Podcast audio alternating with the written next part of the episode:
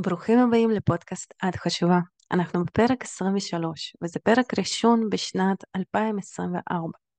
קודם כל, אני רוצה לאחל לכם בשנה האזרחית החדשה, שתחוו כמה שיותר uh, חיוכים, כמה שיותר חדשות טובות, כמה שיותר אהבה, אחדות, קרבה אמוציונלית עם כל מי שמסובב אתכם. היום אני רוצה לדבר איתכם על הלמה שלי, למה שלי בעסק, למה שלי בחיים, ואולי זה מה שיעזור לכם לדייק את הלמה שלכם. ואגיד מראש שאנחנו נדבר היום על הורות ועל ילדים, למרות שלי אין ילדים. אני הגעתי לתחום הטיפול לפני uh, שלוש וחצי שנים. לפני זה היה לי עסק בתחום היופי, עוד uh, יותר לפני זה הייתי בהייטק. בשני המקצועות יש אחלה כסף, אבל תמיד הרגשתי שזו מדרגת ביניים, כי לא הרגשתי שם משמעות. האש הפנימית לא נדלקה. בעצם לא הייתה סקרנות או עניין, הכל היה מאוד מחושב, עשיתי את מה שהייתי צריכה לעשות, קיבלתי את מה שרציתי לקבל, אבל היה חסר לי עומק מסוים. כשהגעתי לעולם הטיפול אז הכל השתנה. נולד בי עניין, סקרנות, סדרי עדיפויות וערכים, עקרונות שלי, השתנו 180 מעלות. אני מגדירה את עצמי כיוצרת. אני יוצרת תוכניות לימודיות, תהליכים, משחקי טרנספורמציה. כתבתי ספר, סדנאות ובינארים. כל מה שאני עושה, אני עושה מתוך יצירה. אך עדיין היצירה הזאת היא במסגרת של עסק. לא מזמן חברה שאלה אותי, מי הלקוחה האידיאלית שלך? התחלתי לחשוב על לקוחות שהיו אצלי במהלך שלוש שנים האחרונות. היה לא קל לענות על זה. הרי כולם כל כך שונות, ואני רואה אותם בצורה אינדיבידואלית. לפני שאני רואה את הבעיות שלהם, כי הבעיות הרבה פעמים זהות או משותפות, אבל האישיות היא שונה. וזו שאלה לא פשוטה, שתכלס כל מאמן שואל. ישבתי על זה במשך כמה ימים, חשבתי עליכם, על הלקוחות שלי, ולבסוף הצלחתי לגבש כמה סעיפים. הסעיף הראשון אה, זה לקוחה שמוכנה להתבגר אמוציונלית. גיל שלנו הוא באמת רק מספר, ומה שקובע איך נחיה זו הבגרות האמוציונלית. האם האמוציות, דחפים, הרגלים, הם אלה שמנהלים אותי, או אני אותם. תהליך איטי באמת מצליח כשבן אדם מוכן ללמוד איך לחיות בנעליים של אדם בוגר אמוציונלי. ואני מדגישה שזה לא קשור לחיצוניות. אפשר ללכת עם כל צבע בשיער, אפשר להתעסק בכל מקצוע.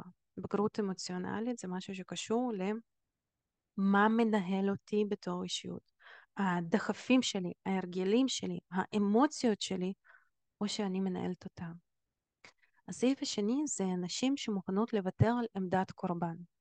עמדת קורבן מאוד משתלמת לנו, כי שם אנחנו טובות. בסופו של דבר זו אסטרטגיה התנהגותית שלמדנו בילדות, והיא עוזרת לנו לספק את הצרכים שלנו. ויתור על העמדה הזאת הוא ידרוש הרבה מאוד אי נוחות, וצריך להיות מוכנים לזה. רובנו הקורבנות, ואני מכניסה את עצמי לקטגוריה הזאת, כי אני מכירה את עמדת קורבן או, כמה מקרוב, רובנו מתגלגלים לשם בסיטואציות כאלה ואחרות, וקל מאוד להתגלגל לקורבנות. אז בן אדם שמוכן לוותר על התפקיד הזה, הרי מהו ההפך מקורבנות? זה יוצר, בן אדם שיוצר את החיים שלו. אז בן אדם שמוכן להיות יוצר זה בן אדם שמוכן אה, לקחת אחריות על החיים שלו, והרבה פעמים זה לא כיף, וזה גם דורש בגרות אמוציונלית, מה שדיברנו עליו בסעיף הקודם. הסעיף השלישי זה נשים שמוכנות להיפגש עם עצמן. זה חלק מאתגר כי במשך שנים למדנו לברוח מעצמנו, למדנו לשנות, לתקן, ועכשיו הן צריכות להיות מוכנות להיפגש עם האמת שלהן.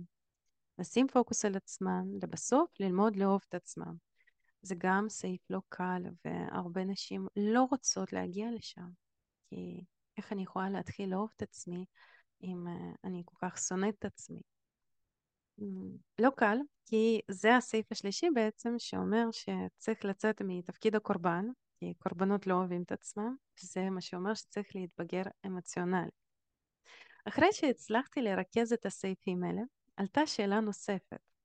למה ואיך את רוצה לעזור להן.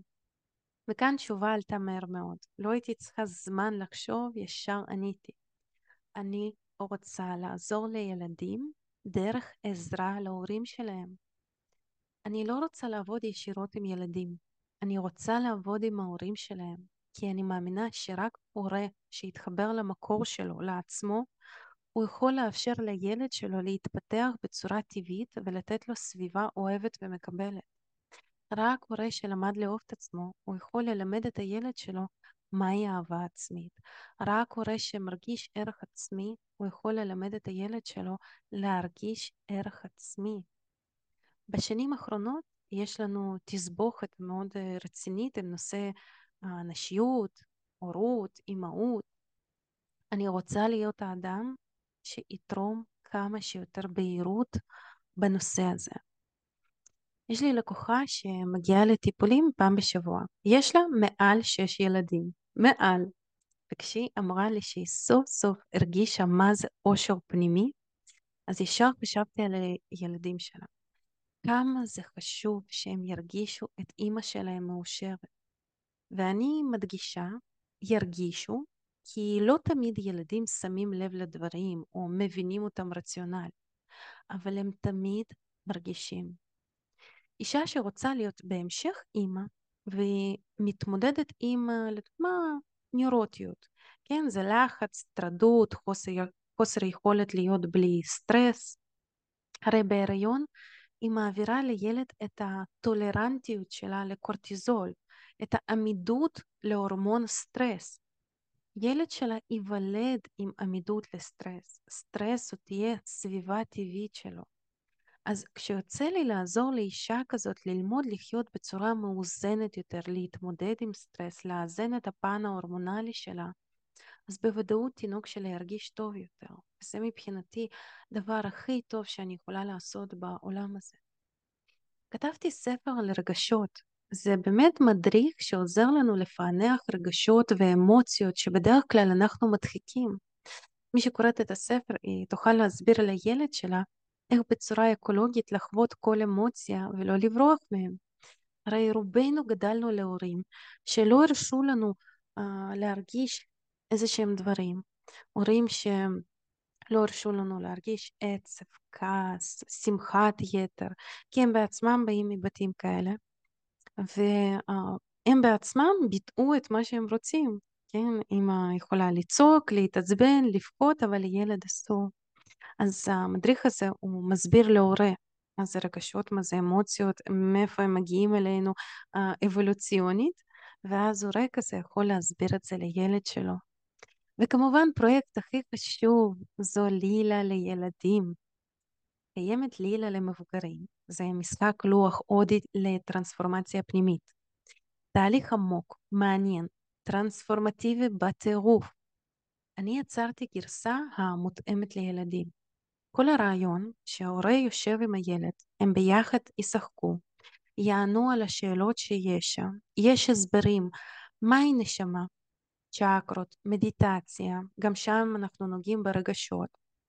זו אחת היצירות המדהימות שיכולתי ליצור, ואגיד בכנות שהמטרה היא שהורה יקבל כלי שבעזרתו יוכל לגלות את העולם הפנימי של הילד שלו, לתת לו תשובות לשאלות שאולי ילד פחד לשאול. הרי אמ, אני מעלה שם נושאים על קנאה, על אה, קמצנות, על איזה שהן תחושות פנימיות, והרבה פעמים ילד לא מצליח לזהות את המצוקה שלו, אבל הוא, הוא מרגיש משהו והוא לא מצליח לבטא את זה. ואז כרטיסייה מסוימת, תא מסוים, מצליח להסביר לילד את מה שהוא מרגיש. ולנו, למבוגרים, זה פותר קונפליקטים פנימיים עצומים. אז לילד זה משהו שהוא באמת מציל חיים. וכמובן הזמן איכות בין הורה לילד, כשהורה יכול לגלות דברים חדשים על הילד שלו, להכיר אותו טוב יותר. הרי אנחנו במרוץ החיים לא יודעים כל כך הרבה דברים על עצמנו. אני יצרתי משחק מסוים, משחק טרנספורמטיבי עם שאלות לא שגרתיות למבוגרים, ומי ששיחק אמרו ישר, רגע, אני רוצה לשחק בזה עם הבן זוג שלי, כי יש שם שאלות שאני לא ידעתי מהם התשובות שלי, אז אני רוצה להכיר את הבן זוג שלי מזוויות כאלה. אז אותו דבר עם הילדים. נושא הילדים היה תמיד חשוב לי, כי אני מגיעה מבית לא פשוט, כי אני לא למדתי לעבוד עם הרגשות שלי, לא למדתי מהי פתיחות, מהי קרבה אמוציונלית. אני למדתי מהי מניפולציות, תגובות מסוימות כדי לשרוד, ובגיל מאוד מאוד מבוגר הייתי צריכה להשלים פערים עם הילדה הפנימית שלי. בשביל ילדים, ההורים שלהם הם כל העולם, לכן המטרה שלי זה לעזור לעולם הזה להיות כמה שיותר מחובר לעצמו ולילד. לעולם הזה חשוב להיות uh, מאושר, שלם עם עצמו, uh, מאוזן. וזה מה שאני הייתי רוצה לראות באימא שלי, וזה מה שהייתי רוצה שילדים יראו באימהות שלהם. וזה מה שאני מנסה לעשות בעזרת המקצוע שלי.